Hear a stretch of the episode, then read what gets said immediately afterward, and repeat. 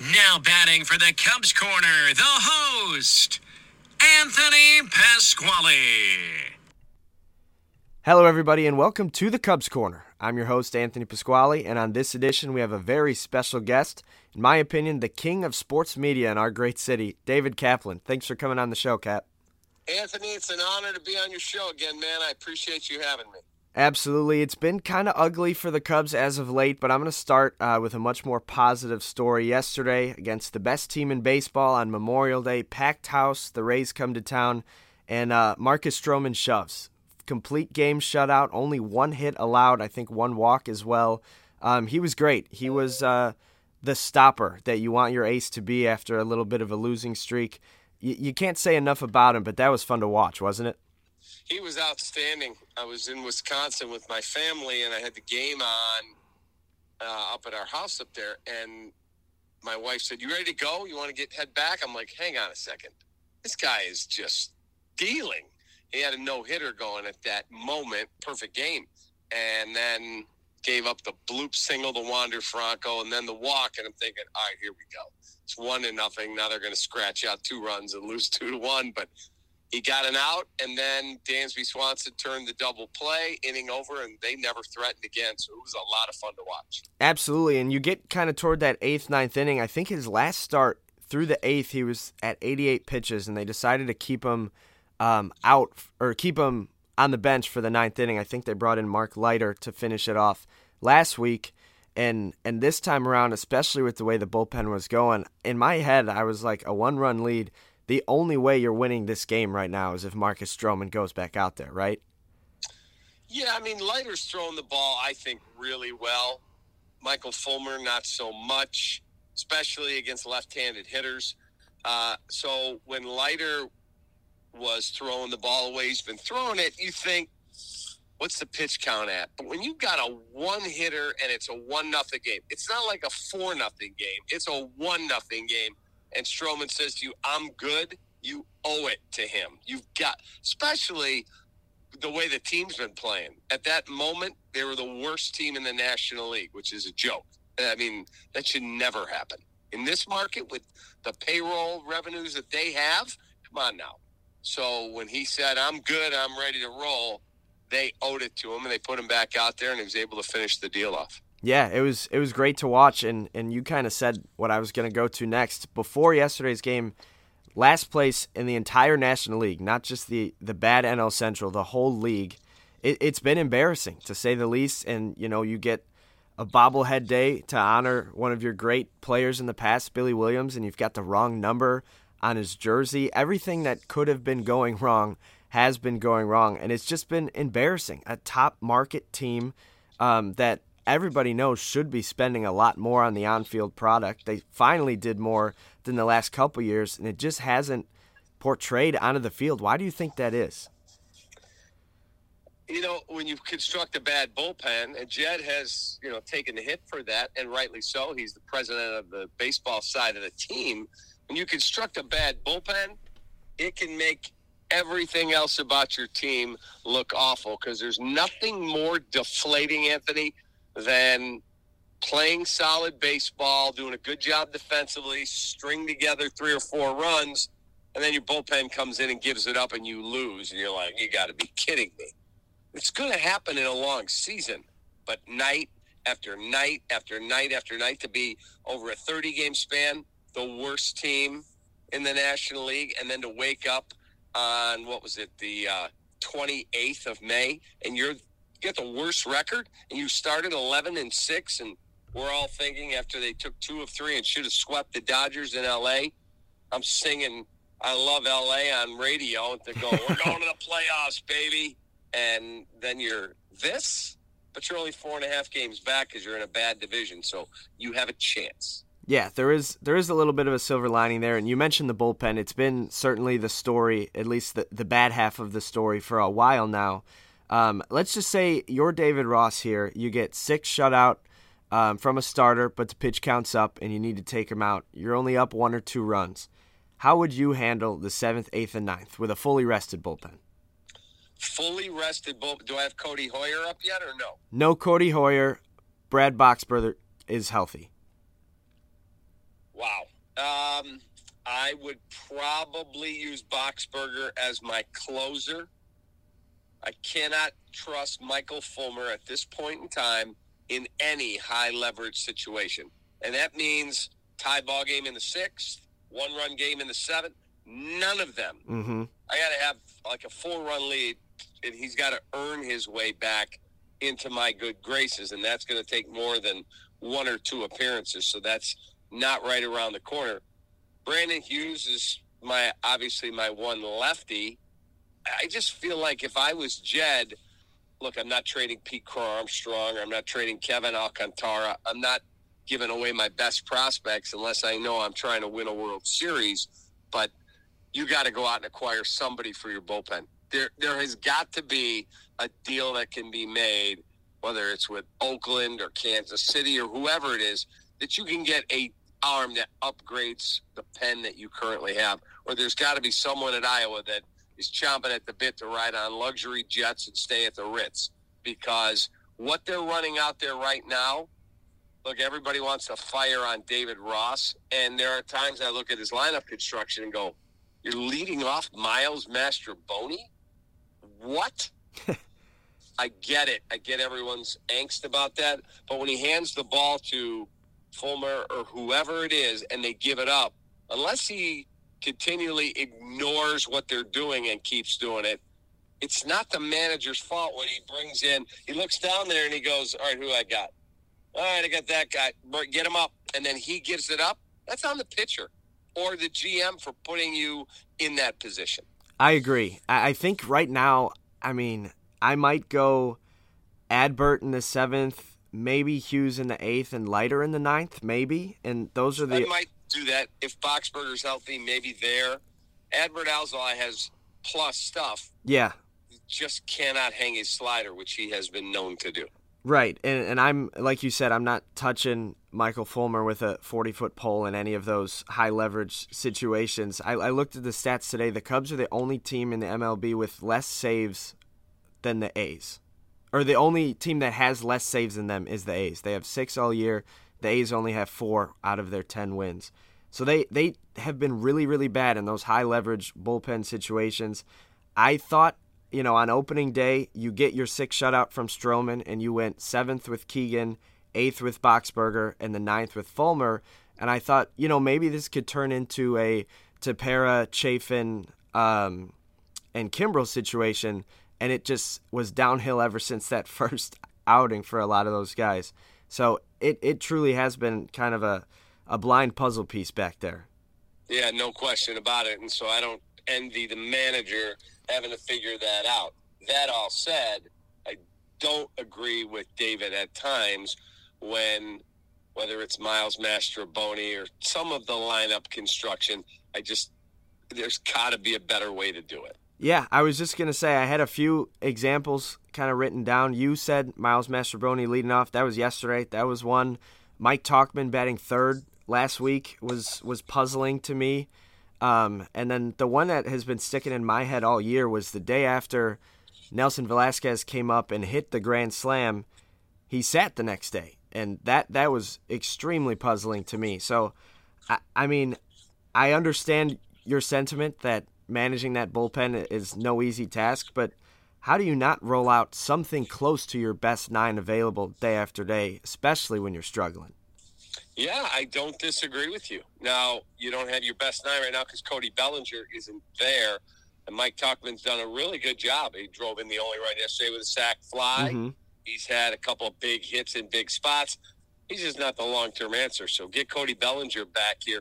You know, why does it take four days to get Cody Bellinger on the injured list and now he's not even back? Right. So none of that makes sense to me. Now, maybe if I was sitting in their offices, they have a valid reason for it.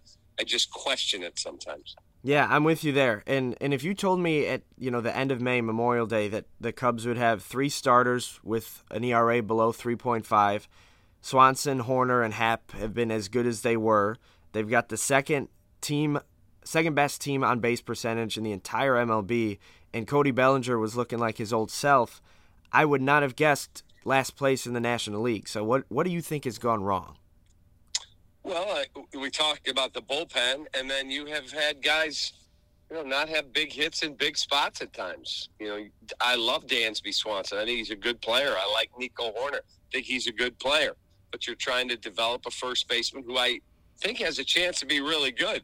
He's just not there yet. You're not getting a ton of offense from your catcher. You didn't have Seiya for two and a half, three weeks to start the year, two and a half weeks. Bellinger's gone down. So you've had Wisdom's hitting 220, whatever. Yes, he hit some home runs. Um, but th- this is, and then some of the starting pitching hasn't been great. You know, Wesneski's down in Iowa for a reason. He had his moments, but he also had his moments where he was terrible. Mm-hmm. So this is a big start tonight for Kyle Hendricks because everything I've been told by people I trust over there is that his rehab starts, he looked like the old Kyle. Ball's diving and the changeup is electric, and he's able to elevate his fastball a little bit better than he was because he's healthy at the top of the zone, and then he goes down and away and he gets you. So this is a big start tonight against a quality opponent. I agree, and if you get that rotation shaping up for midsummer of Stroman, Steele, Hendricks, and Smiley, and then use the fifth for Taillon if he starts pitching better, Wesneski if you see a little bit that you like in, in Iowa, or maybe even Assad or Kilian coming back to the pros, that that's a, a solid rotation. Um, and and I agree, it starts with with Hendricks to kind of solidify that tonight. Yeah, no question about it. I'm excited to watch that game. And we, we saw some of the guys offensively struggle out of the gates. Eric Hosmer obviously was designated for assignment. Luis Torrens um, wasn't great. Miles Mastrobuoni, Edwin Rios all end up getting sent back to Iowa. Um, Matt Mervis and Christopher Morel did come up. Morel has been sensational cooled off a little bit, but nine home runs in his first 12 games, I want to say. And like yep. you said, Mervis, they're letting him figure it out at that first base position. Um, I imagine we'll see Nick Madrigal and, and Nelson Velasquez back on the team eventually at some point this summer, but are there any prospects you could see coming up and potentially helping this offense a little bit? Not this season, not not anything other than the ones you've mentioned. Pete Crow Armstrong's their number one prospect, and he's not there yet. He's not ready. He's a year away. Same deal with Kevin Alcantara. He's at least a year away. They have prospects in this system. They're just not ready.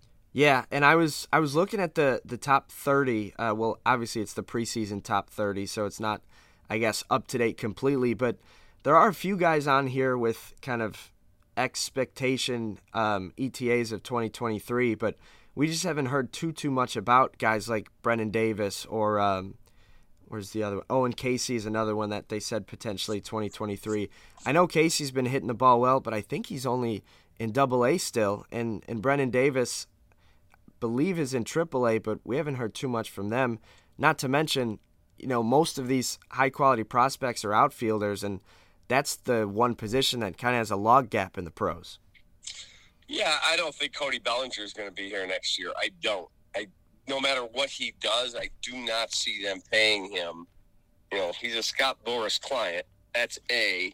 B. I just don't see them paying him the type of dollars he's going to be looking for. This was his one year make good, prove it contract. Yep. He's going to be looking to get paid seven, eight, nine years at you know crazy money. And I, short of winning an MVP, I don't see the Cubs in that ballpark because Pete Armstrong is their number one prospect. Why do you have a number one prospect? It's to get him here to get him to play.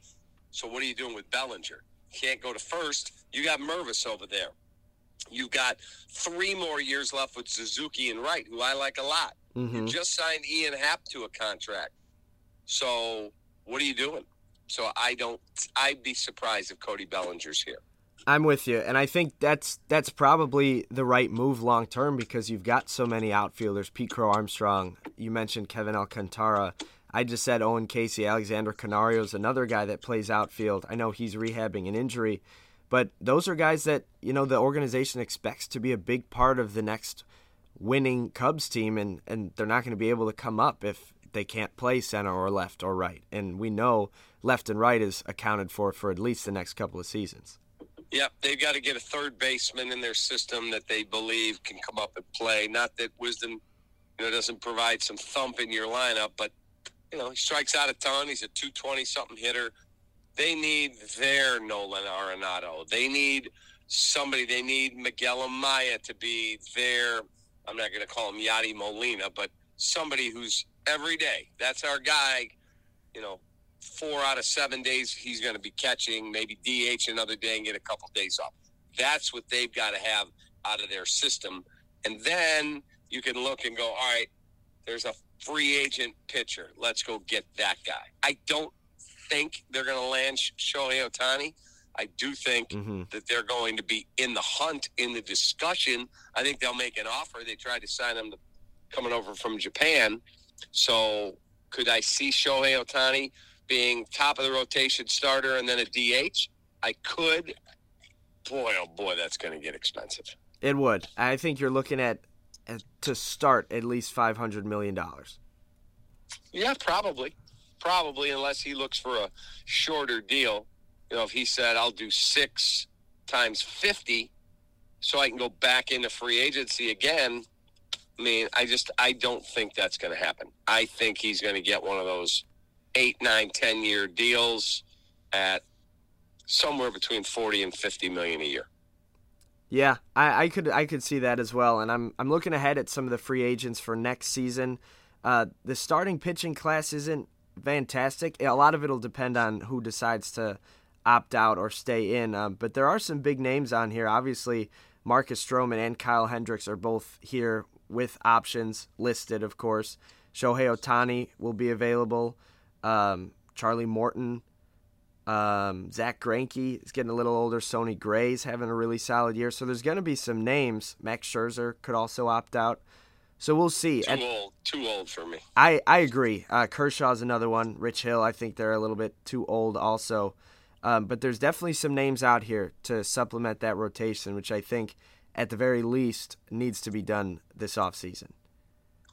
Yeah, and they have the financial flexibility to be able to do just that let's see how this season finishes up. Right now, I'm not encouraged. Yep, I was just gonna bring bring it to the next point here. Uh, obviously, you finish the homestand, uh, I believe, tomorrow against the Rays, and then you go on a long road trip, um, starting in San Diego, out on the West Coast.